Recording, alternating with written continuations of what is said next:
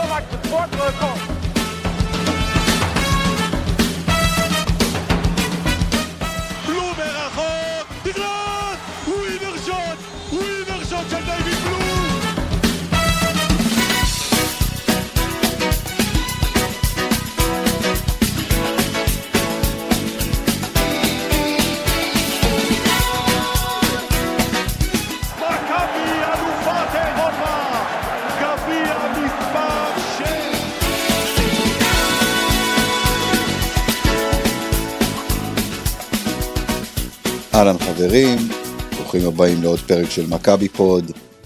שלום לך גיא קופיצ'ינסקי עם הפתיח המרגש.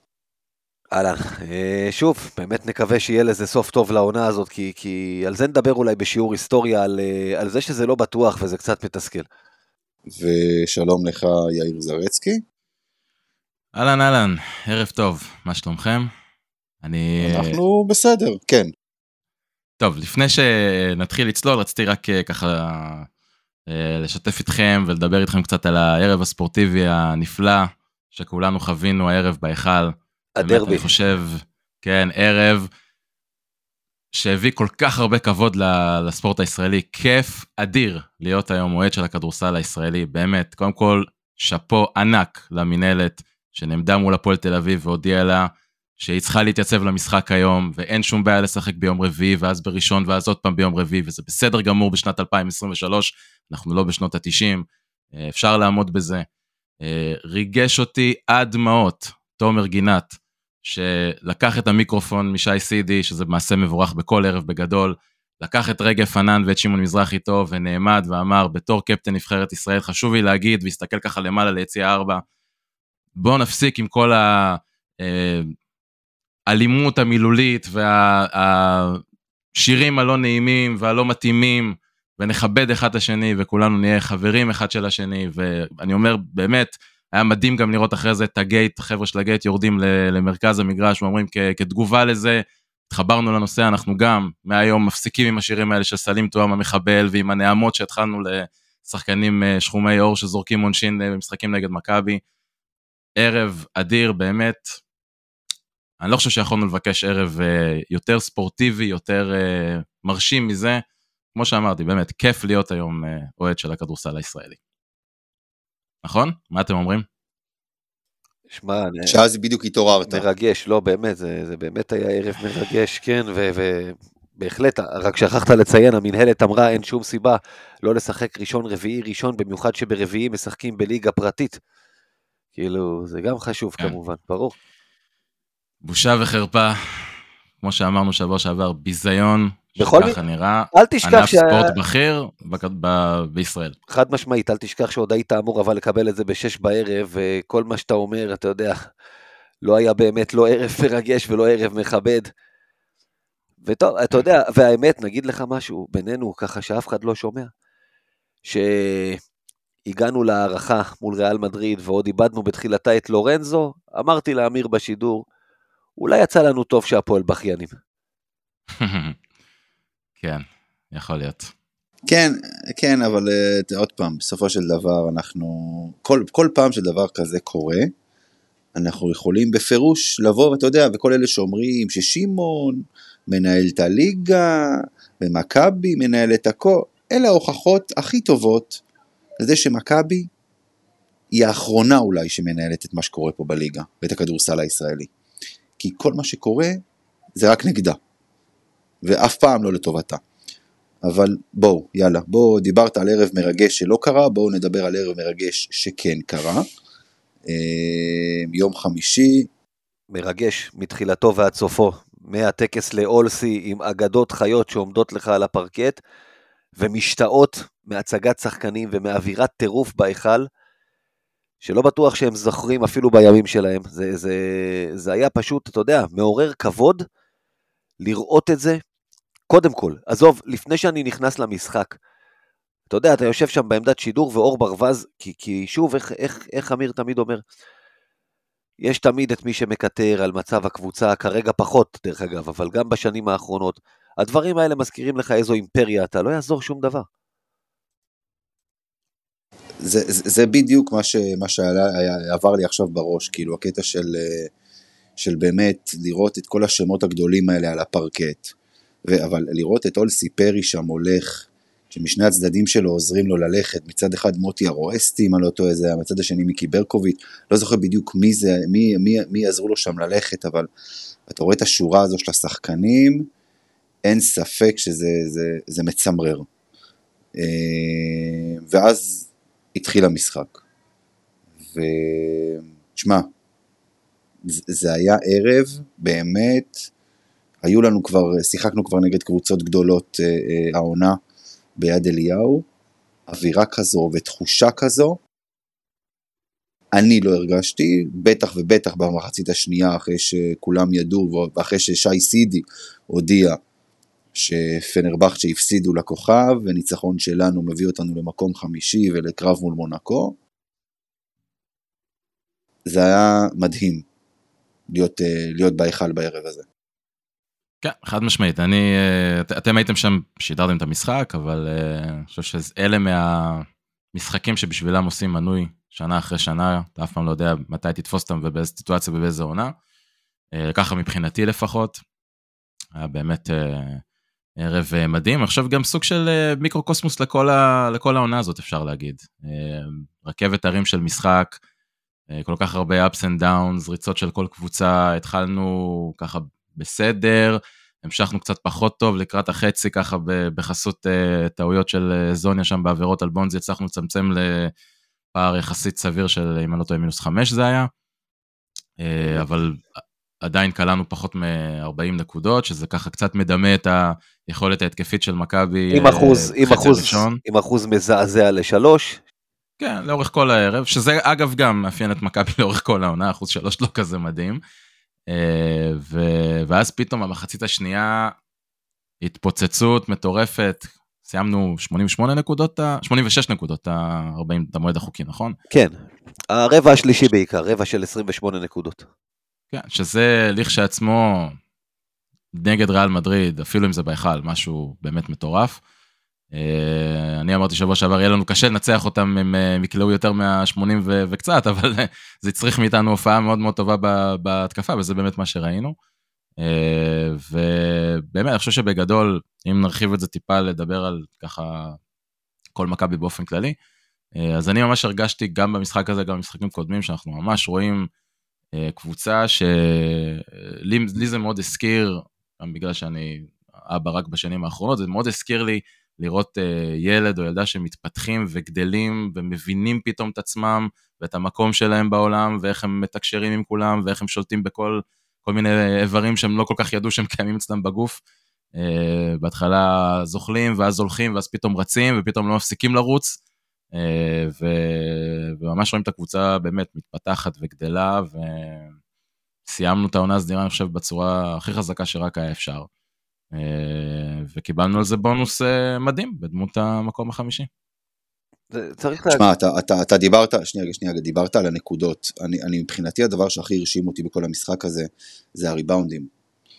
אה, נכון שפה אריאל לא, לא, לא, הוא פצוע, לא שיחק, ועדיין. אז מה? כשאתה רואה את בדיוק. השחקנים, זה, אתה, אתה רואה את הסגל, אתה יודע, גיא ואני משדרים, ואנחנו מדברים, וגיא, אתה יודע, גיא אומר, עכשיו אה, אה, מוסה יוצא, ורודי פרננדז נכנס, אתה רואה את השחקנים שעולים שם מהספסל, עזוב את הגודל הפיזי שלהם, כן? שזה בכלל... עם כל החוסרים שיש שם, בדיוק. עם כל החוסרים כן. שהיו עדיין, ה-12 שנרשמים לך למשחק, בדיוק.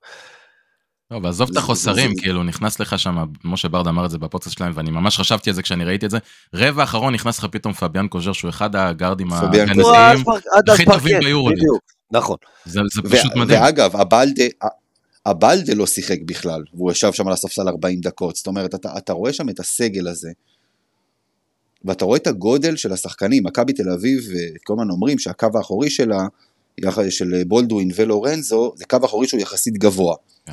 ואז מגיע ריאל. ומעמידה אותך בפרופורציות. בדיוק, ואז אתה רואה שיש לך קו אחורי יחסית אליהם של גמדים, וכל, לאורך כל המשחק, זאת אומרת, אתה רואה את יתרון הגובה שלהם בכל עמדה.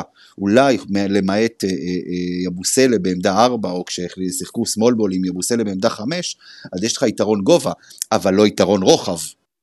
כן, כן. אבל בכל מקרה, מה, ש, מה שרציתי להגיד זה, זה 49 ריבאונדים על ריאל מדריד, ו-16 או 17 ריבאונדים בהתקפה.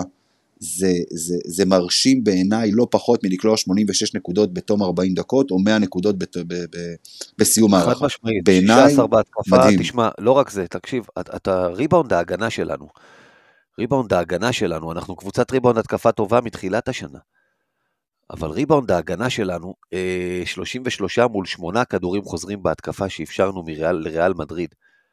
אה, מכבי תל אביב בתחילת העונה, יאיר הראה את זה, הקבוצה הלפני האחרונה, עם, עם חתיכת פער מטורף מזו שלפניה, במה קורה מתחת לסל שלה מבחינת כמות הריבאונדים שנופלת אצלה לעומת אצל היריבה.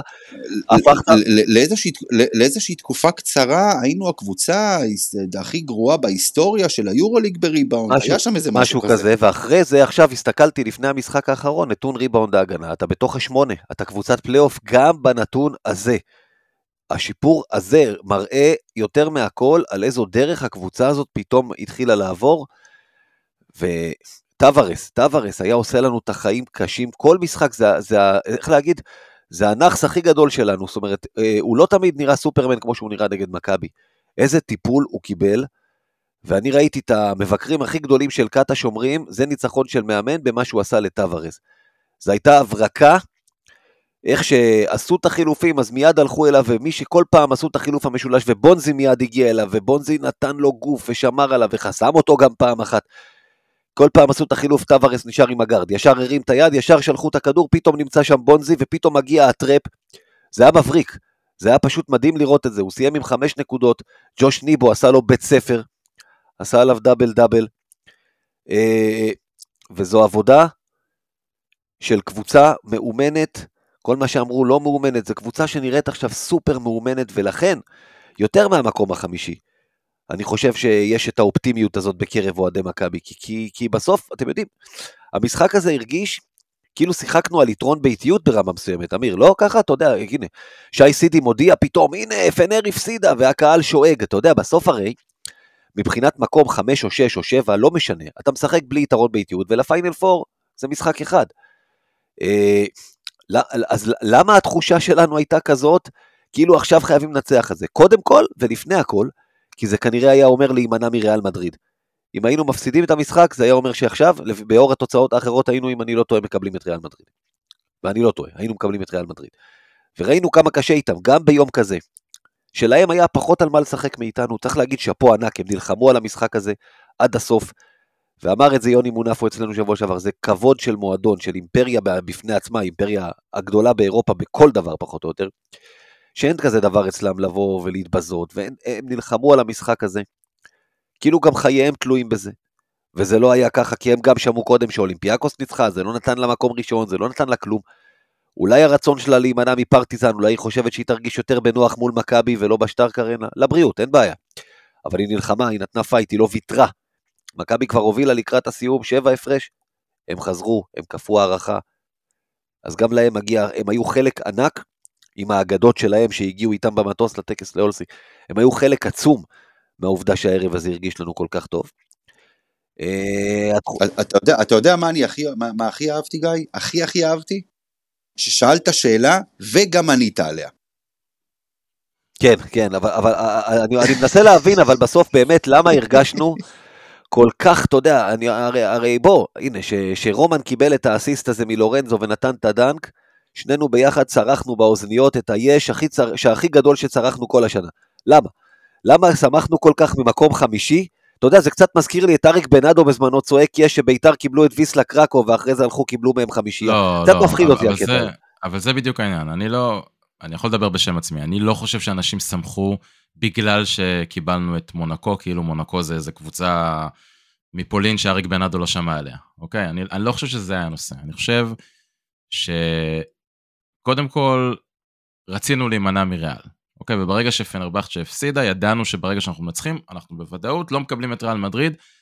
זה, זה שם אותנו בסיטואציה הכי טובה מבחינת אה, הסתברות, אחוזים, איך שלא תרצה לקרוא לזה, אה, לעשות משהו בפלייאוף. כי כולנו ראינו במשחק הזה מה זה ריאל מדריד, עם סגל חסר, כשהם, כמו שאתה אומר, לא באמת חייבים לנצח את המשחק, ועדיין זו קבוצה שקשה לנו מאוד איתה. אוקיי, נכון שקלענו הרבה נקודות, ונכון שעשינו משחק עשינו את זה במשחק לא כזה גדול, אוקיי? בטח לא באחוזים מבחוץ, גם לא בולדווין היה במשחק, וגם בראון, אה, אני קראתי לזה המשחק הגרוע הכי טוב שהיה לו העונה במכבי, אה, ועדיין הצלחנו להיות שם ולהיות בעמדת ניצחון גם לפני הערכה ובטח בהערכה עצמה. אז קודם כל רצינו להימנע מריאל מדריד. דבר שני, אני חושב שתוך כדי המשחק אתה גם מבין שיש פה משחק גדול.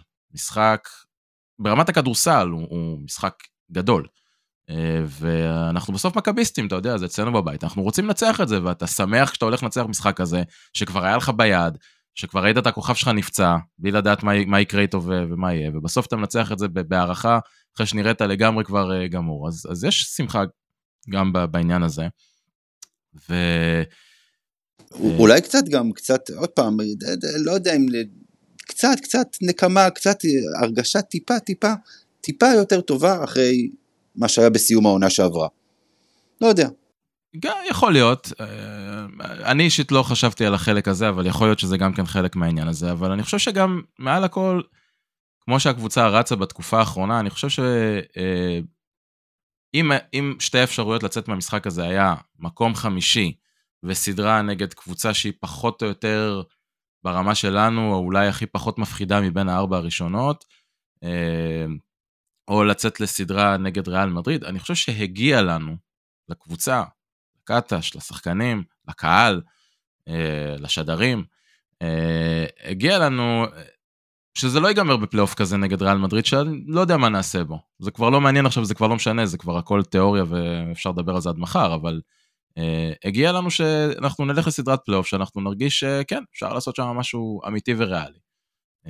ולקבל איזשהו אתה יודע, תגמול על התקופה האחרונה. אני יכול להגיד לך שאני בעיקר... האמת היא ש... טוב. אני שמחתי בעיקר דבר, על זה ש... אני שמחתי בעיקר על זה שהראינו אופי בהערכה, ואחרי שבאמת, כמו שאמרת, ברח המשחק, ובלי הכוכב שלך, בלי השחקן שגם היה ב... ביום נהדר, אה, אה, ש... ו... והוא בחוץ, וניצחת את המשחק הזה בלעדיו, עם בולדווין שהיה פשוט לא איתנו במשך אה, כמעט כל המשחק, זה היה נראה אבוד לגמרי באותו רגע, גם חטפת סל מטומטם אחרי עיבוד כדור, איבדת את לורנזו, בולדווין משחק נורא ואיום, אני חושב שכולנו היינו בטוחים שבהפסד, ואז התרוממנו גם מזה, והצלחנו לנצח גם בזכות הקהל האדיר וגם בזכות שוב שהקבוצה הזאת מראה בבית לפחות קשיחות יוצאת דופן, זה נותן לך, לי זה נתן אופטימיות שגם אפשר לעשות עוד משהו מעבר לרק להופיע בפלייאוף, בוודאי, עם הקבוצה הזאת אני מאמין בה, וזאת הסיבה לשמחה שלי לפחות. לא, לא היריבה, ולא, ולא שמקום חמישי זה מבחינתי לא רק בגלל שמקום חמישי הוא הישג, והוא הישג אגב. אמיר הזכיר את זה, אפילו אמיר. אפילו אמיר לא חזה לנו מקום חמישי בתחילת העונה, גדולי האופטימיים לא חזו לנו מקום חמישי בתחילת העונה. בואו, אנחנו סיימנו מעל ארבע קבוצות עם תקציב גבוה בהרבה מאיתנו. פנר, הנדולו, שתי האיטלקיות, ביין ובסקוניה הם באזור שלנו, אה, לא סיימנו מתחת לאף קבוצה שהיא בתקציב אה, נמוך מאיתנו. בסוף, בסוף זה הישג גדול עם מאמן שהוא חסר ניסיון, רוקי יורוליג כמעט לחלוטין. קאטה שבר בדירוג את אוברדוביץ', את טרינקיירי, את התאמן, את דושקו, את מסינה, את סקריולו. אי אפשר לגמד את זה, ולכן אני, אני מרוצה. את פרנויה. פנראויה הוא יורו רוקי לא פחות לא. מקאטה, שאתה יודע, זה בדיוק העניין. לא, אבל, אבל אגב, בלי, לא שאני, אתה יודע, לא שאני, לא שאני רוצה לפאר פה את המאמן של בסקוניה או משהו כזה, אבל כל אחת מהקבוצות האלה שסיימה ממקום 6 עד 9, למעט ז'לגיריס אולי, היה לה לפחות איזשהו חודש אחד העונה שהיא נראתה בלתי מנוצחת ברמת בוודאי. היכולת. נכון. בסקוניה, אני מזכיר לכם, הייתה מקום ראשון ביורוליג ראשון, באיזשהו שלב, 11, מחזור ולא 16. בשבוע הראשון שני. לא, לא, מחזור 16, 11-5, נכון? היא היא הובילה את יחד עם עוד היורו. איזה ארבע קבוצות, אבל היא הייתה שם מקום ראשון. לא. אה, פנרבכצ'ה נראתה בעיקר 11-5 בתחילת העונה. נכון, 11-5 שאתה הייתה. לבד. 11-6 היא הייתה עם עוד כמה קבוצות, היא הפסידה בסיבוב, במחזור האחרון של הסיבוב הראשון, אה. ושם היא הייתה יחד עם ארבע קבוצות נוספות. אבל כן, באותו זמן היא נראתה מיליון דולר. אגב, תשים לב איזו קריסה מאז, מאותו 11-5, אם אתה לוקח את נכון. המאזן שלה. מאז. נכון. אה, אז כן, אי אפשר לגמד את העובדה שאנחנו, שאנחנו שם, אני חושב שזה באמת מראה עד כמה רחוק הקבוצה הזאת יכולה להגיע ברמת הבסיס שלה, האופי, החיבור בין השחקנים, בין השחקנים למאמן, היכולת של קטש אה, למכור את הסיסטם שלו לשחקנים ולגרום להם to buy into it, מה שנקרא, כמו שאומרים ב-NBA בהרבה מאוד מקרים. אה, אי אפשר לזלזל בדברים האלה. אוקיי, אז אה, ככה בהקשר ישיר, מה שנקרא, אה, עכשיו נסתכל על כל, על כל עונת היורוליג הסדירה של מכבי, ככה מלמעלה, ובואו בואו ניתן קצת ציונים, אבל אנחנו לא, לא, לא נעשה את זה במתכונת של לעבור שחקן שחקן, אנחנו לא, אנחנו רוצים לסיים את זה מהר, אז אנחנו נחלק את זה לשניים, ציון לקבוצה וציון למאמן. ואם אתם רוצים לציין שחקן שהוא מצטיין ושחקן שהוא המאכזב, לכו על זה. מי רוצה להתחיל? אני חושב שאני צריך קצת הסבר מה מה ההבדל בין ציון לקבוצה לציון למאמן. שחקנים אל מול המאמן. לא אל מול, אבל אתה יודע, כאילו, המאמן יכול לקבל, בוא נגיד ככה, ציון בנפרד מה, מהשחקנים ומהקבוצה. אוקיי. נראה לי שזה מה שהבנתי. שאל את גיא, הוא כתב את לא, ה- לא, הוא אתה, אני אמרתי לתת ציונים, אה, כן, להגיד מי לא, לתת ציון לקבוצה, ציון למאמן. תשמע, הרי אתה יודע, יש את האלה שטענו שאנחנו מנצחים למרות קטש, לא בזכות קטש, אז זה השחקנים מביאים את הניצחון, או לא, כן, אז לפעמים זה שונה, כן. אה, אוקיי. וכמובן, לא, כן, דיברנו על לבחור מי יצטיין בעיניכם העונה, מי אכזב, מי יתקדם, מי נסוג, אפשר לדבר על זה, כל אחד לגעת, לא חייבים לגעת בהכל, אלא כל אחד יכול לזרוק את הנקודות שלו על העניין הזה. אני אתחיל ברשותכם, אם לא אכפת לכם. אה, אני חושב שלקבוצה כקבוצה, אה, ואני מכניס פנימה גם את הצוות המקצועי, כי אני לא חושב שאפשר להפריד את זה. אני לא מאלה שחושבים שהם מנצחים למרות המאמן, או שרק המאמן מנצח. אני חושב שזה בסוף שילוב. ברור שבמשחקים נקודתיים מאמן יכול לנצח, ומאמן גם יכול לעשות טעויות שיפסידו משחקים, ואותו דבר גם שחקנים, אבל בסוף זה שילוב. אה, אני חושב שברמת אה, ברמת הקבוצה, אני חושב שלתת לעונה הזאת ציון אה, תשע, לעונה סדירה, עוד פעם, אנחנו מסתכלים רק יורוליג, אני נתק רגע ליגה ישראלית, גביע, כל זה, רק יורוליג, אה, עונה סדירה, אני חושב ש... רק יורוליג, לא, לא, זה- לא מתייחסים לא לליגה, כן, כן, לא כן, למה כן. שבפלייאוף, רק יורוליג. כן, אז, אז אני חושב שלעונה הסדירה צי, ציון תשע, אה, מעבר לעובדה שזה מקום חמישי, שזה פלייאוף ראשון שטפו טפו טפו לא יקרה כלום בעשרה ימים שעוד נשארו עד שהוא יתחיל, אנחנו ניכנס אליו ונשחק אותו הפעם מבלי בלי טובות מאף אחד, אלא בזכות עצמנו. אה, מעבר לעובדה הזאת, להגיע למקום אה, מקום חמישי, שזה, הייתי, אם היינו עם יתרון באיטיות הייתי נותן 10, אבל מוריד, מוריד את הנקודה הזאת בגלל הנושא הזה. אה, אני חושב שגם היו פה הרבה מאוד שיאים שעשינו בעונה הסדירה פה לעומת עונות קודמות. אה, לא אתן עכשיו את כולם, רק אתן איזה אה, כמה היילטים קטנים, בנקודות זה כמות נקודות הכי גבוהה שקלענו מאז המעבר לפורמט החדש, רייטינג התקפי הכי גבוה מאז שעברנו לפורמט החדש, אה, ויש עוד ועוד ועוד כל מיני סטטיסטיקות שהם שיאים של מכבי בפורמט, מאז שעברנו לפורמט החדש. אז זה לקבוצה. לקטש, אני אני רוצה רגע להגיד עליו משהו ולהתייחס גם טיפה למה שגיא אמר, ב... לפתיח שגיא דיבר עליו. אה, לא יודע אם אתם יודעים את זה, אבל אני לא הייתי מתומכיו הגדולים של קטש כשדיברו על למנות אותו עוד באמצע העונה שעברה, בטח יפתיע אתכם. לא נכון, אה, מת, מתי? איזה יאיר, יאיר שלנו. כן, אה, אבל גיא אמר את זה כבר כמה פעמים. נזכיר כן. את ה... רגע, רגע, רגע, רגע, רגע, נזכיר את הקמפיין שלך. לפני תנו לרומן אה, חוזה כן, וכאלה נכון, וזה, כן, שנתיים, זה... שנתיים בלי אה, ציפיות. זה, זה, כן, זה לא היה קמפיין, זה היה mission statement.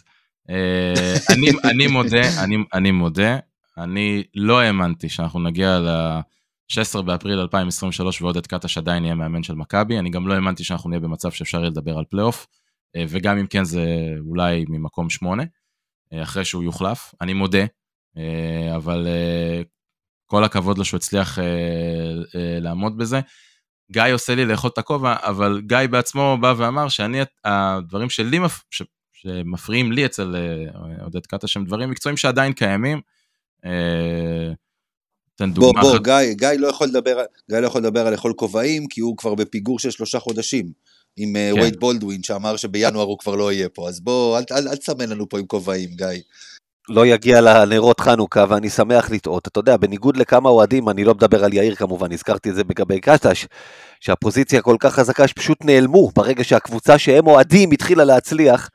אני תמיד שמח להגיד, אני טעיתי, שזה טעות טובה. זה הרבה יותר כיף אה, שהתחזית שחורה שלך טועה, כי, כי בסוף אנחנו רוצים שנצליח. אני בטוח שגם יאיר שמח לטעות בשנתיים בלי ציפיות שלו. כן, קודם כל, בשרשור שעשיתי בתחילת העונה בטוויטר עם uh, ציפיות מכל שחקן ומאמן, כתבתי שם שאני מאוד מאוד אוהב להגיד אמרתי לכם, אבל אני גם יותר מזה אוהב uh, שמכבי, אוהב לראות מכבי מצליחה, ולכן אני אשמח לאכול את הכובע בעניין הזה, אבל שוב, אני אומר עוד פעם, כמו שאמרת בכמה מקרים בעבר, הדברים שלי מפריעים בעודד קאטה, שהם עדיין כאן גם כשהקבוצה מצליחה. בהזדמנות שנגיע לסכם את העונה, אז נפתח קצת, אני אשמח לפתוח את הנושא הזה קצת, אני משאיר, לעצמי ככה איזה bookmark לנושא הזה, לדבר על למה למשל וויל קלייברן למכבי של קטש במצב הנוכחי זה לא בדיוק החתמה טובה, למרות שמלא מלא אוהדים כותבים לי לאחרונה שזה זה המהלך שמכבי צריכה לעשות בקיץ. אבל נשים את זה רגע בצד. זה די ברור שזו תהיה החתמה רעה מאוד. בסדר, אין, אין בעיה, אז חד ככה, נשים את זה ככה בצד, נחזור לזה אה, בסיכום העונה, אה, סיכום כל העונה אני מתכוון, אני מניח שקטש יהיה איתנו ויהיה רלוונטי גם לעונה הבאה. קיצור, אז הציון שאני אה, אה, נותן לו אה, בגדול אה, זה, זה שמונה, ואני חושב שכבר אמרו את זה בכל מיני מקומות גם לפני, אני חושב שהרבה פציעות סידרו לו את הרוטציה, לקח לו קצת זמן להבין איך הוא אה, מחבר את השחקנים למה שהוא אה, רוצה לעשות, כל מיני טעויות בהתחלה עם אה, הרכבים מוזרים, פויטרס באמצע ארבע וכאלה, אבל בסך הכל אני חושב שככל שהעונה התקדמה גם הוא אה, בהחלט השתפר, אה, ואני חושב שמעל מעל הכל אה, הוא חלק בלתי נפרד מהתהליך שהקבוצה הזאת חווה כרגע, אה, ולכן מגיע לו גם לקבל ציון בהתאם. אז, אז אני אגיד ככה, אני מבחינתי הקבוצה מקבלת ציון שמונה וחצי, אה, על התהליך שהקבוצה הזו עברה, על איך על ראינו איך הקבוצה הזו נשברת וקמה, כמו עוף החול, שתמיד איכשהו היא קמה מהאפר של עצמה ומצליחה להפוך תוצאות ולהפוך משחקים ולצאת מתקופה לא טובה ולצאת מאובדן תואר בארץ, שזה לא, לא דבר של מה בכך, אה, ועל החיבור של הקבוצה, ואיך רואה, ממש מול העיניים שלנו, ואתה יודע, אתה אמרת את זה בהתחלה יאיר, ואני מסכים איתך מאוד, על קטע של התפתחות של ילד, ואתה רואה איך החיבור הזה נבנה ונבנה, ולא רק על הפרקט, אלא גם, אה, אה, גם בתוך חדר ההלבשה. כי מה שאנחנו רואים בסוף כל משחק בית, איך הקבוצה הזו, איך כולם הולכים אחד לשני וחיבוקים והולכים ביחד לקהל וכולם מחובקים וקופצים וזה זה כל כך לא מובן מאליו, בטח ובטח אחרי שעברנו את הקבוצה של העונה שעברה. אה, אז זה מבחינת הקבוצה. מבחינת המאמן, מבחינת קטש, מבחינתי הציון שלו הוא תשע. אה, ראינו התפתחות של מאמן. ראינו מאמן שלומד איך לשבור בעצם את כל מה שהוא האמין בו. ראינו איך הוא ייבש, הכניס לפריזר את ג'יי כהן והוציא אותו. לא, לא בסדר יאיר, הוא לא, הוא לא שינה הכל, בוא. ברור שלא. אבל ראינו איך הוא הקפיא את ג'יי כהן והוציא אותו חזרה. ראינו, כמו שאמרת, כן, הפציעות אילצו אותו לסדר את הרוטציה. אבל לא בטוח שכל מאמן היה מצליח לעשות את זה. וזה העניין פה. ו- וראינו מאמן שמתפתח תוך כדי העונה, ולומד תוך כדי העונה, ושינה חלק מהדברים שלא עבדו, אם זה, אם זה בעל כורחו או לא. אבל אני לא חושב שכל מאמן היה מצליח לעמוד בזה,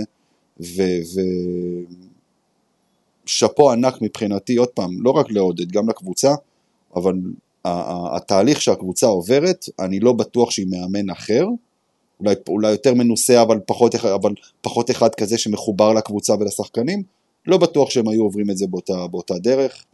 עודד לקח פה קבוצה חדשה מהניילונים והביא אותה למקום חמישי, שאם לא טעות פה וטעות שם במהלך העונה, אנחנו יכולים גם לסיים פה עם ביתיות.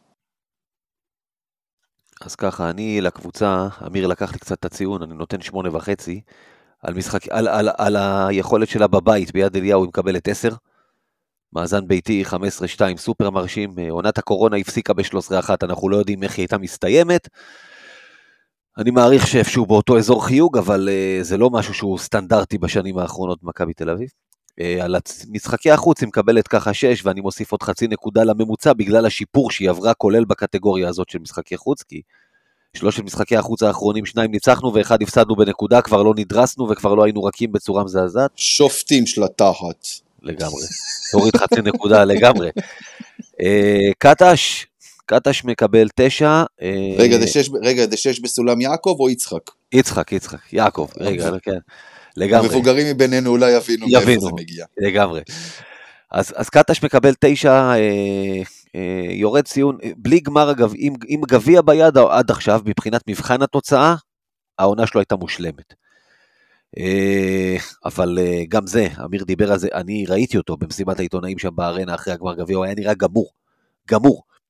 אה, כמו הרבה מאנשי מכבי, כי שוב, קטש אני לא מדבר איתו, אנחנו לא חברי נפש, ואני רק מנסה לשער מה עובר לו בראש. אבל אני חושב שכולם רואים את הרצון הבאמת אדיר שלו להצליח. זה לא החשש מפיטורים שעשה אותו כל כך מדוכא אחרי גמר הגביע. מי שמאמן כל כך הרבה שנים כבר כמוהו, פיטורים, אני חושב, מאמן ישראלי כבר זה משהו די, די מפתח עורפי לדברים האלה. אני לא בטוח, סליחה גיא, אני לא בטוח שאתה צודק. כי קטש, אחרי ההרפתקה שלו במכבי ב-2008, 2007, אני מסכים. וה, וההרפתקה שלו בפנתנייקוס, אוקיי. אם הוא נכשל השנה עם מכבי ביורוליג, אני מסכים איתך. הוא יכול לשכוח מיורוליג כמה שנים טובות לפחות. אז, אז אני מסכים איתך, לכן אמרתי, זה לא הפיטורים עצמם כפיטורים, אלא הרצון העז שלו להראות שהוא יכול ברמות האלה. ו- וכל מי שרואה אותו לאחרונה מבין איזה קוף, איזה פיל ירד לו מהגב, וכמה ו- הוא נראה, אתה יודע, הוא פשוט רואים איך הוא קורן מזה שהתוכנית משחק שלו מבוצעת ברמה כזאת גבוהה. זה מזכיר לי אפרופו זקנים וגיל וזה, כל מי שהיה רואה פעם את האייטים, צוות לעניין, שחניבל סמית היה שם בסוף את הסיגר בפה ואומר I love it when a plan comes together, זה, זה הפנים של קטש עכשיו. אין יותר כיף למאמן מזה שהוא רואה שמה שהוא רוצה עובד. ועודד קטש בחודש וחצי האחרונים, מה שהוא רוצה עובד. ואני אומר, במבחן התוצאה, כמו שאמיר אמר, יכול להיות שעוד יכולנו להשיג באיטיות, אבל אף אחד לא ציפה גם למקום חמישי. אם היה לנו גם את הגביע ביד, עד עכשיו זה ציון 10. אבל אין, אז ציון 9. אוקיי, עכשיו מה שאנחנו עושים, אה, כל אחד בוחר שני שחקנים מהסגל של מכבי שהוא רוצה להתייחס אליהם. רוצה לדבר באמת בכמה מילים בקטנה, בקטנה גיא, אה, על, על, אה, על העונה הסדירה שלהם ביורוליג. תתחיל. אז ככה, אה, בונזי קולסון, קודם כל. אה, אתם יודעים, אה, כולם מתייחסים לצמד הגדול, לורנזו את בולדווין. מבחינתי המצטיין שלי, מבחינת מה שהוא עשה, זה בונזי קולסון. קודם כל בונזי של הסיבוב השני, יאיר דיבר אז על בונזי, על ינואר שלו, שזה התחיל משם, הרים בארבע נקודות הממוצע שלו, הרים את הריבאונדים שלו, וזה שחקן שעושה הכל, חוץ מהאסיסטים פחות או יותר, שתמיד אתה שמח שהוא איתך. סתם לדוגמה מול ריאל מדריד, לא קלה נקודה ברבע האחרון ובהערכה, אבל אף אחד לא יכול להגיד שהוא לא היה חלק ענק בניצחון הזה. הפעולות ההגנתיות שהוא תמיד מגיע איתם במאני טיים, שהקבוצה באטרף, אתה רואה אותו פתאום נמצא בכל מקום. יש ריבאונד חשוב, בוא זה יהיה שם לקחת אותו, או להפריע לגבוה של היריבה לקחת אותו ויגרום לזה שזה יהיה אצלך. יש חטיפה, בונזי על הרצפה, לוקח את הכדור, אוסף את הכדור מהרצפה, מגרד את מה שצריך. אתה, זה לא רק, ו- ויש לו גם יכולות התקפיות, קר רוח גם מהקו במאני טיים. זה מסוג השחקנים שידענו בתחילת העונה שנתאהב בו, לא תיארנו עד כמה, ו- והחיבור שלו לקהל, ואיזה כיף שיש לנו את השחקן הזה. אה, וזה המצטיין שלי מהבחינה הזאת. בונזי, בונזי הוא המכבי הזאת, והשיפור של בונזי בסיבוב השני הוא הסיפור של מכבי. השחקן השני שאני אתייחס אליו, אה, שמאכזב אותי, רפי מנקו. רפי מנקו, אה, לא שציפיתי ממנו לגדולות ונצורות, אבל שחקן ישראלי שמגיע למכבי עם איזשהו טיקט מסוים, שעשה דבר או שניים בקבוצות אחרות, אתה יודע שיש את אלה שיש להם את מה שצריך ואלה שאין להם, ומנקו התחיל את העונה הזאת באופן לא רע, גם לא מספיק טוב, והלך ודעך, ויצא לגמרי מהרוטציה, שגם בליגה המשחקים שהוא כבר נותן שהם טובים הולכים ופוחתים, וכמי שנמצא בחדר ההלבשה אני גם רואה את השפת גוף שלו, וזה לא הולך למקום טוב. ואני קורא לו מפה, רפי, יש עוד הרבה זמן, בטח גם במסגרת המקומית, להציל את עצמך את העונה הזאת, ואת העונה הבאה אולי. קח את עצמך בידיים, עוד לא מאוחר. יאיר, תמשיך. טוב, אז אני גם אמשיך בקטגוריית המאכזב, נתחיל משם, אה, והמאכזב שלי לעונה הזאת, אה, דרן איליארד, לא רק באשמתו, אה, אם הייתי צריך לתת ציון, למרות שזה לא הפורמט, אבל אני אתן רגע ציון, אז אני הייתי מחלק את זה לציון לשחקן, ציון לצוות המקצועי על השילוב של השחקן, אני חושב שלאיליארד עצמו ציון של 6, עונה די בינונית גם בדקות שבהם הוא היה על המגרש. אמ, למרות כמה משחקים וכמה הבלחות פה ושם. אה, לצוות המקצועי אני חושב ציון 4, שזה משהו כמו נכשל בענק. כשהרכיבו את הקבוצה בקיץ, היו כמה שחקנים שלא היה סימן שאלה לגביהם מבחינת היכולת, מבחינת העובדה שהם שחקני יורוליג. אה, בוא נגיד ב... 10-15 הכי טובים בעמדה ובתפקיד שלהם במגרש, ודרן הילרד הוא בהחלט אחד מהם. אה, ופשוט כל העונה לא הצליחו להכניס אותו לעניינים. אה, היו כמה עליות, אבל הם תמיד באו אחרי זה עם ירידות די מטורפות. ולדעתי זה חבל, כי אני חושב שזה שחקן שהיה יכול לתרום המון למכבי תל אביב העונה. ברור שלא כל פעם שהוא נכנס הוא היה טוב, והיו גם משחקים ממש ממש רעים, אבל בסופו של דבר אנחנו מדברים על שחקן שהוא uh, אחד הכי יעילים בקבוצה שיש בנקודות לפוזיישן, בטח קלעי הכי טוב שלנו מבחוץ. ולי יש איזושהי תחושה שקצת פספסנו אותו והיינו יכולים, יכולים להפיק ממנו טיפה יותר. אני חושב שמאוד מאוד הגיע לו האלתור הזה שהיה שם בסוף המשחק נגד ריאל מדריד, uh, עם השלושה שהוא קלע, שבעיניי ניצחה לנו את המשחק בשוויון 90, כשהקבוצה נראתה גמורה והקהל היה... אה, לגמרי. הייתה תחושה שאנחנו בקבר והשלשה הזאת אה, אולי לא הוציא כן. אותנו מהקבר כי הפאול תוקף של טוורס ועוד איזה נקודות של בולדווין שם אבל זה מה שבאמת דחף אותנו קדימה חזרה. אני מסכים אפילו, אפילו הקהל היה, היה נראה הקהל היה עייף ופתאום השלשה הזאת הרימה אותו כן. מחדש כמו את כל הקבוצה לגמרי לגמרי. נכון ו- ומגיע לו מגיע לו הרגע הזה כי זה לא קל לשחקן להיות במצב שלו לא מדבר מניסיון כמובן אבל אני מעריך ורואים על הפנים שלו שזה לא קל לעבור שנה כזאת ראו איך אמיר דיברת מקודם על זה שכל השחקנים חוגגים אחרי כל משחק, תמיד ראו על הפנים שלו, וזה מול איפה שאני יושב בהיכל, ראו על הפנים שלו כמה הוא היה רוצה להיות יותר מעורב בתהליך הזה של הקבוצה ולהיות שמח אפילו עוד יותר, אז הגיע לו הרגע הזה. אז זה דריאן היליארד. Uh, לגבי שחקן משתפר, אני, אני אבחר בג'רל מרטין. אני חושב שכשהעונה הזאת התחילה, היה לנו הימור כמה שחקנים יוחלפו בפרק הראשון של העונה. אה, גיא, ההימור היה אם אני לא טועה 1.5 או ה line היה 1.5 משהו כזה, וגיא אמר over אה, קל ואני אפילו כבר יודע מי. הוא לא דיבר על בולדווין, יכול להיות שכן, אני לא יודע, אבל אה, מרטין בטוח הייתה אחת הבחירות הראשונות שם. וזה לא לרדת על גיא, זה באופן כללי, ג'רל מרטין התחיל את העונה כשכולם בטוחים שהוא לא מסיים אותה במכבי. והוא מסיים אותה כן. היום, יש לו עוד המון לאן לצמוח. זה שחקן שיש לו upside לא מטורף, כן, אבל הוא, הוא יסיים את העונה הזאת, כשאני לא חושב שיש סימן שאלה אם רוצים להמשיך איתו, סימן שאלה זה אולי האם הוא הארבע המוביל, או שהוא הארבע המחליף מהספסל.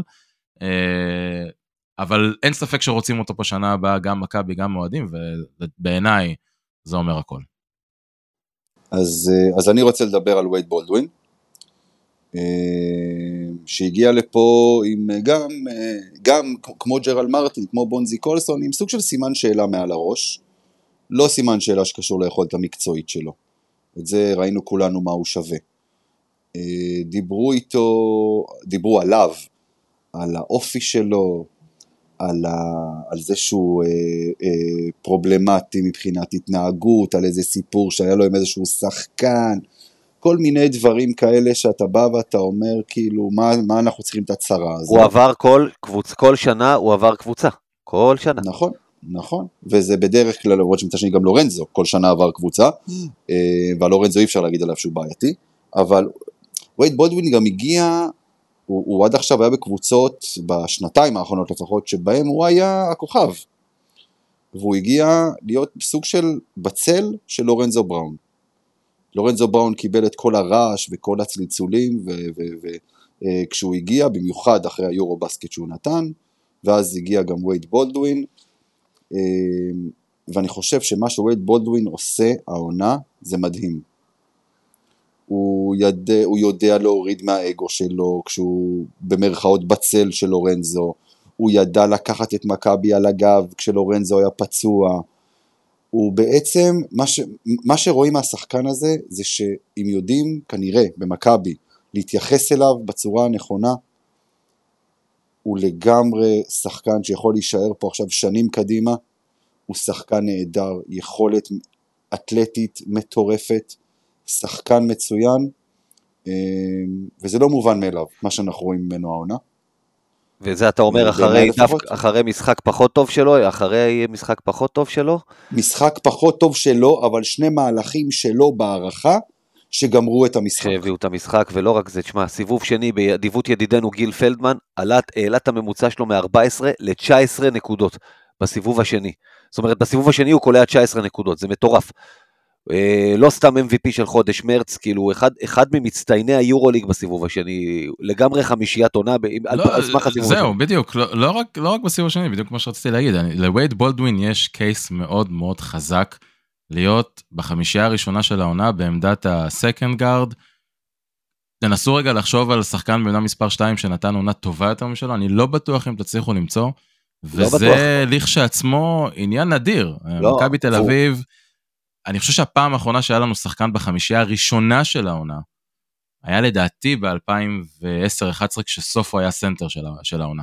זה לדעתי מאז, כן, כן, אולי היה מאז לנו לא את היה. סקוטי בחמישייה השנייה אם אני לא טועה, אה, אבל, אה, אבל זהו. לא, לא, כאילו, אתה צודק, זה- אתה צודק, לא היה, לא היה, לא היה, ווייד בולדווין, זה- אני דיברתי על ההתקפה, אבל הוא all around, זה זה העניין.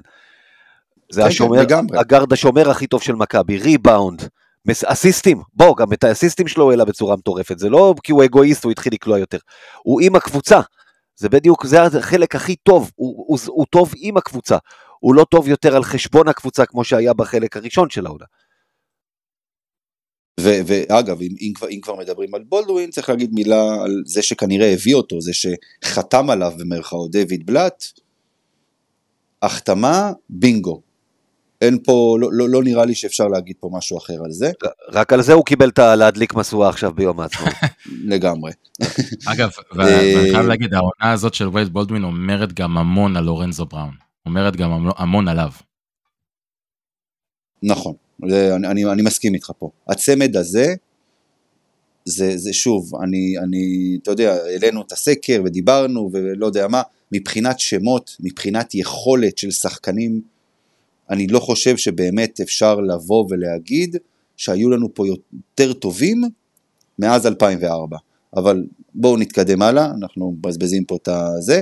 השם השני שאני רוצה לדבר עליו, והתלבטתי בין ג'ון די לבין אה, רומן סורקין, אבל ג'ון די ניצח פה, מה שנקרא ב, ב, בנקודות. כמה כבר קברו אותו, כמה כבר אמרו שהוא לא שחקן יורוליג, שהוא לא לרמה, שאין לו את הסייז, שאין לו אלוהים יודע מה. מה שהשחקן הזה עושה השנה, זה לא פחות ממדהים. הוא, הוא נכון שיש יש גם איזשהו הבדל בין איך שהוא נראה ב, ביד אליהו לבין איך שהוא נראה במשחקי חוץ, אבל כמות המהלכים שלו העונה, ש, שניצחו לנו משחקים או שהביאו אותנו למקומות שקרובים לנצח משחק כמו חטיפות כדור, פתאום הוא מתגנב שם, עובר בין הרגליים של הסנטר ולוקח לו את הכדור, כל מיני דברים בסגנון הזה שהוא פשוט, הלחימה שלו, זה, זה, זה להוריד את הכובע בפני שחקן שהוא יודע, הוא לא צעיר, הוא אמנם לא כבר מבוגר ולא צריך לפרוש, אבל הוא לא 26-27, הוא עבר פציעה לא פשוטה, לקח לו קצת זמן להתאושש ממנה כנראה, אבל הוא שחקן נשמה, שחקן נהדר, שחקן שחייב, חייב להישאר במכבי עד סוף הקריירה, משווים אותו כל הזמן לדרק שרפ, ובצדק. וחוץ מזה, מקום ראשון ביורוליג בקליעות עונשין, גם את זה צריך להזכיר. יש לו אחוז של 90 ו... 90, כן, כן, כן, 97 ומשהו אחוז, זה, זה כאילו... כן. נתון, זה, זה מעל דקולו. אגב, אם אתה לוקח את האחוז קריירה של דקולו, שהוא 95 ומשהו, אם אני זוכר נכון. בדיוק. ג'ון די עובר אותו העונה הזו. אחוז קריירה, נכון, החוכמה היא באמת להמשיך ככה לאורך זמן, אבל זה לא, זה לא הופך את, את מה שהוא עושה העונה לפחות מרשים אה, מבחינת האחוז. נכון. ו, אה, אז, אז ג'ון די הוא השחקן השני שאני אה, רוצה לדבר עליו. יאיר, משהו שאתה רוצה להגיד לגבי ג'ון די, או שאפשר להתקדם? לא, לא, אמרת הכל.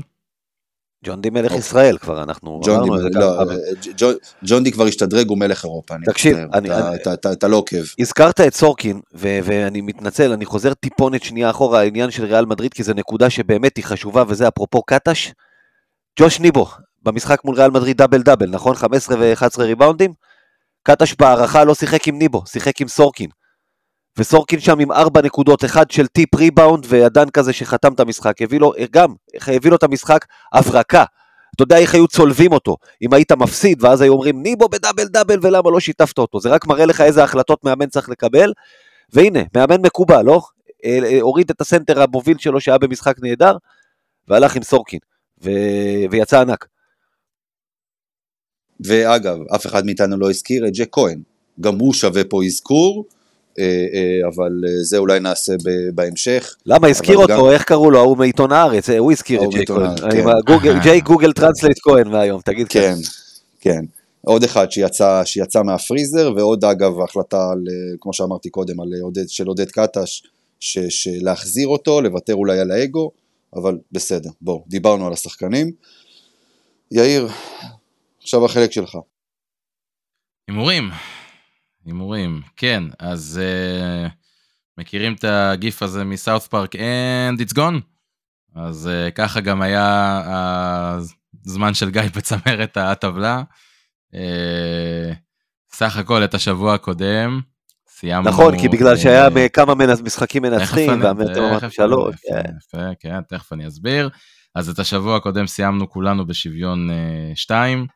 Uh, יוני מונפו שהתארח כאן, עשה שלוש ועבר את כולנו.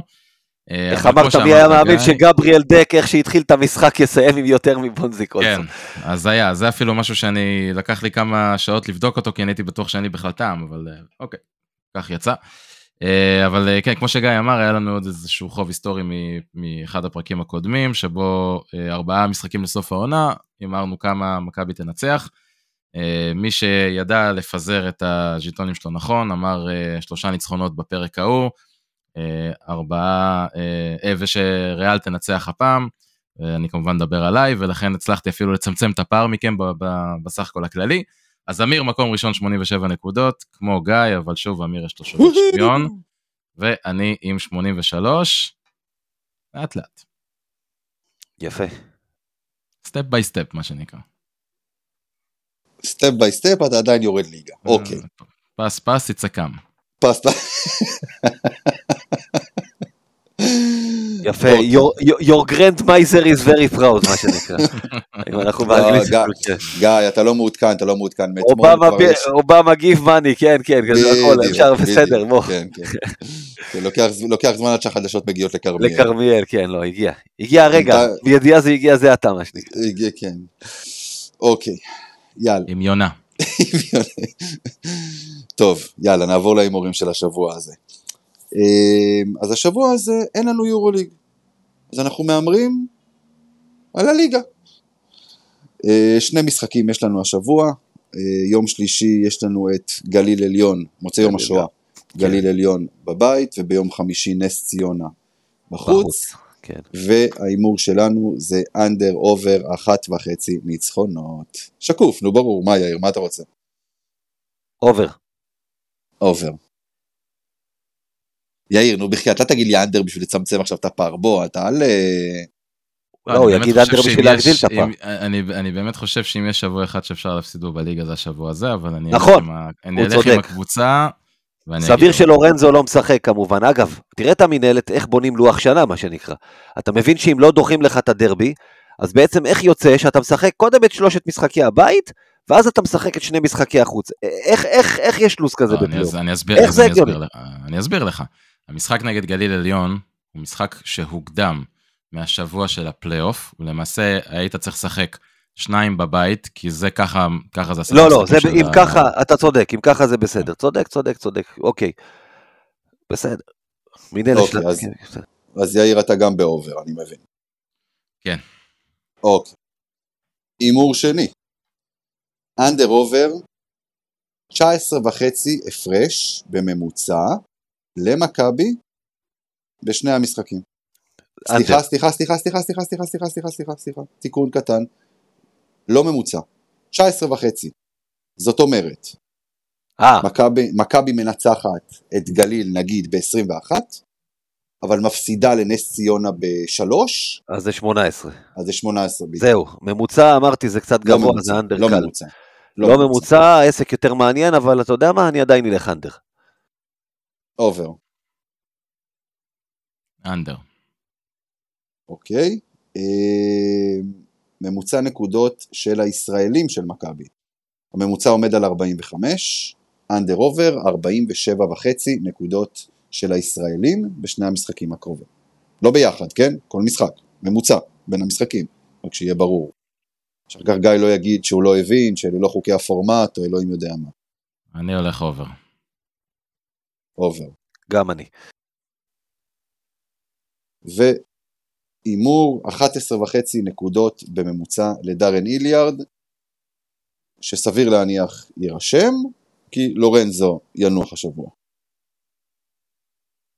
אובר, מה הממוצע שלו בליגה? תשע ומשהו.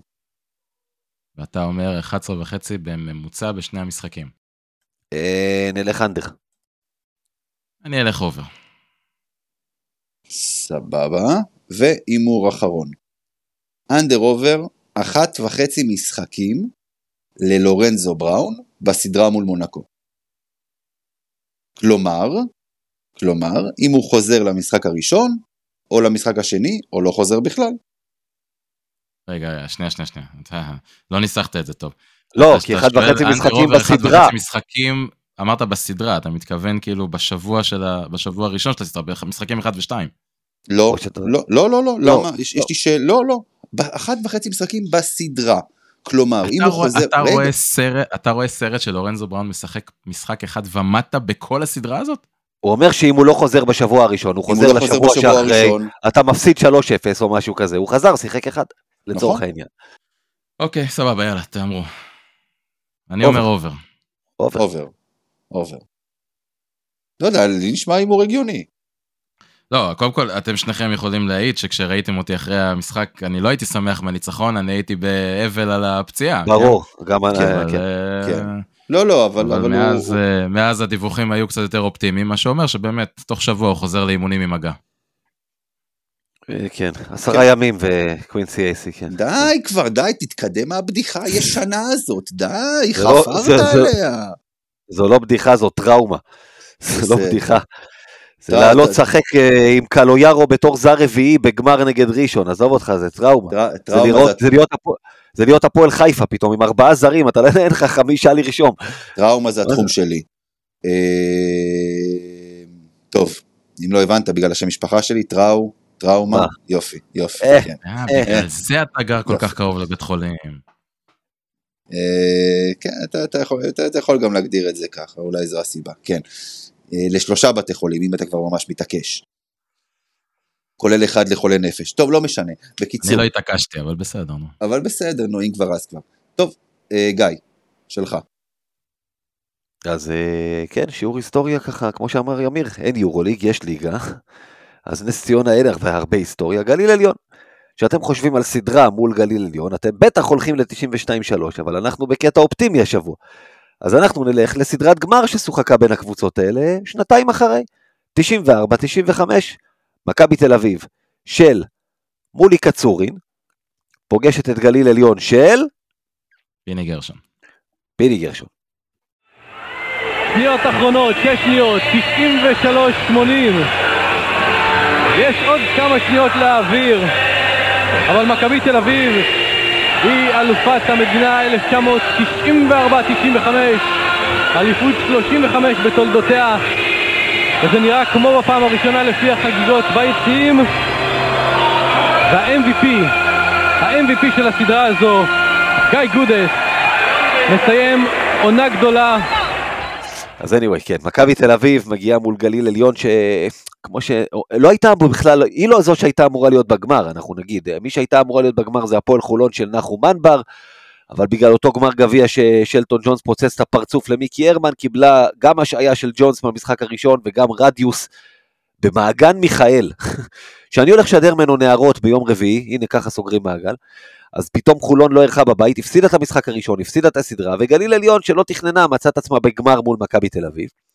לא שגליל הייתה קבוצה רעה, היה לה את אה, דארן דיי שהיה שם גדול באירופה, לפני שיחק מול מכבי בפזרו והגיע לגליל, טרי דוז'ר שהיה קפיץ אה, ממוצא אוסטרלי אמריקאי שחסם כל מה שזז, ברד ליף האדיר רגע לפני המעבר למכבי, ובתור רכז היא אמרה על אחד, דוד עודד קטש כמובן, שהמשיך להיות מושאל ממכבי אחרי המכבי רמת גן הגיע לגליל, וקטש נתקל בגיא גודס שלקח אותו פרויקט. גיא גודס בכלל היה אחד המצטיינים של מכבי באותה עונה וה-MVP של סדרת הגמר, ומה שהוא עשה לקטש, יכול להיות שקטש בטראומה מזה עד היום, קטש נתן סדרת גמר פשוט אומללה, לא כלה יותר מחמש נקודות באף משחק, אה, היה נראה רע מאוד, מכבי ניצחה את הסדרה 3-0 די בקלות, התקשתה קצת רק במשחק השני בכפר בלום, חגגה אליפות, ולמה אני מספר לכם על שיעור ההיסטוריה הזה? קודם כל כי יש גליל השבוע, ב', גם אנחנו שואלים את אותה שאלה. הנה, ב', כי זה היה בדיוק העניין הזה, עודד קטש המאוד מוכשר אבל המאוד בוסרי, כמו הפעם הראשונה שלו כמאמן מכבי,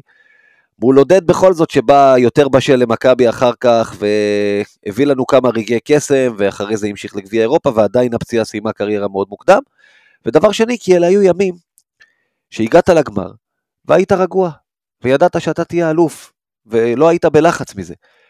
והשנה, גם בגלל הפורמט עדיין, סדרת הטוב משלוש זה יותר מדי דברים שיכולים להתפנצ'ר. וזה פשוט מעצבן אותי, שקבוצה כזאת ומה שהיא עשתה השנה באירופה, אני עדיין לא יכול להיות רגוע ולהגיד, אחרי שהלך לנו כבר הגביע, שניקח אליפות, וכמו שאמרתי בתחילת הפרק, מגיע לעודד לקחת את האליפות הזאת, מגיע לנו, מגיע למכבי הזאת, ומגיע לעודד שחס וחלילה עוד לא יזכרו לו את העונה הזאת בתור משהו שהוא לא הצלחה, כי העונה הזאת היא הצלחה מבחינתו וככה מגיע לו שיזכרו אותה, והלוואי והיינו בהטוב מחמש, שהייתי יכול להיות יותר רגוע בקשר לאליפות הזאת. אה, תרשום, תרשום. מרגע שמתחיל הפלייאוף, בסדר? לא עכשיו הבית העליון. הפלייאוף, מכבי לא מפסידה אפילו משחק אחד. רשמתי, תראה, אני, אני, חושב שעד, עד, אני. אני, חושב, אני חושב שעד הגמר הדרך די קלה, אבל בגמר תחכה לך, בהנחה שאתה ראשון, שוב, בהנחה, אה, לא, יפה, לא, זהו. לא, לא סגרנו כלום, בהנחה שאתה ראשון, בגמר תחכה לך קבוצה אחת משתיים שיכולות מאוד להקשות עליך, אז, זה. אז תרשום, תרשום, אנחנו נסיים ראשונים, גם אני ולא- חושב, ולא, ולא נפסיד בפלייאוף. על אפך וחמתך, יאיר. אה, סתם, אני סתם. סתם, סתם, סתם, לא, לא, אני, ברור שאתה בעד, אני יודע, אני צוחק. טוב, חברים, אז אנחנו מסיימים פה את הפרק הזה. אה, אתם כמובן יכולים לחפש אותנו אה, בטוויטר, בפייסבוק, בקבוצת האוהדים של מכבי תל אביב, בטלגרם, באינסטגרם, אה, קהילת הוואטסאפ שלנו, וכמובן אתר מכבי פוד. אז יאיר זרצקי, תודה רבה. תודה, תודה. גיא קופיצ'ינסקי, תודה רבה. תודה רבה. אה, ויאללה מכבי.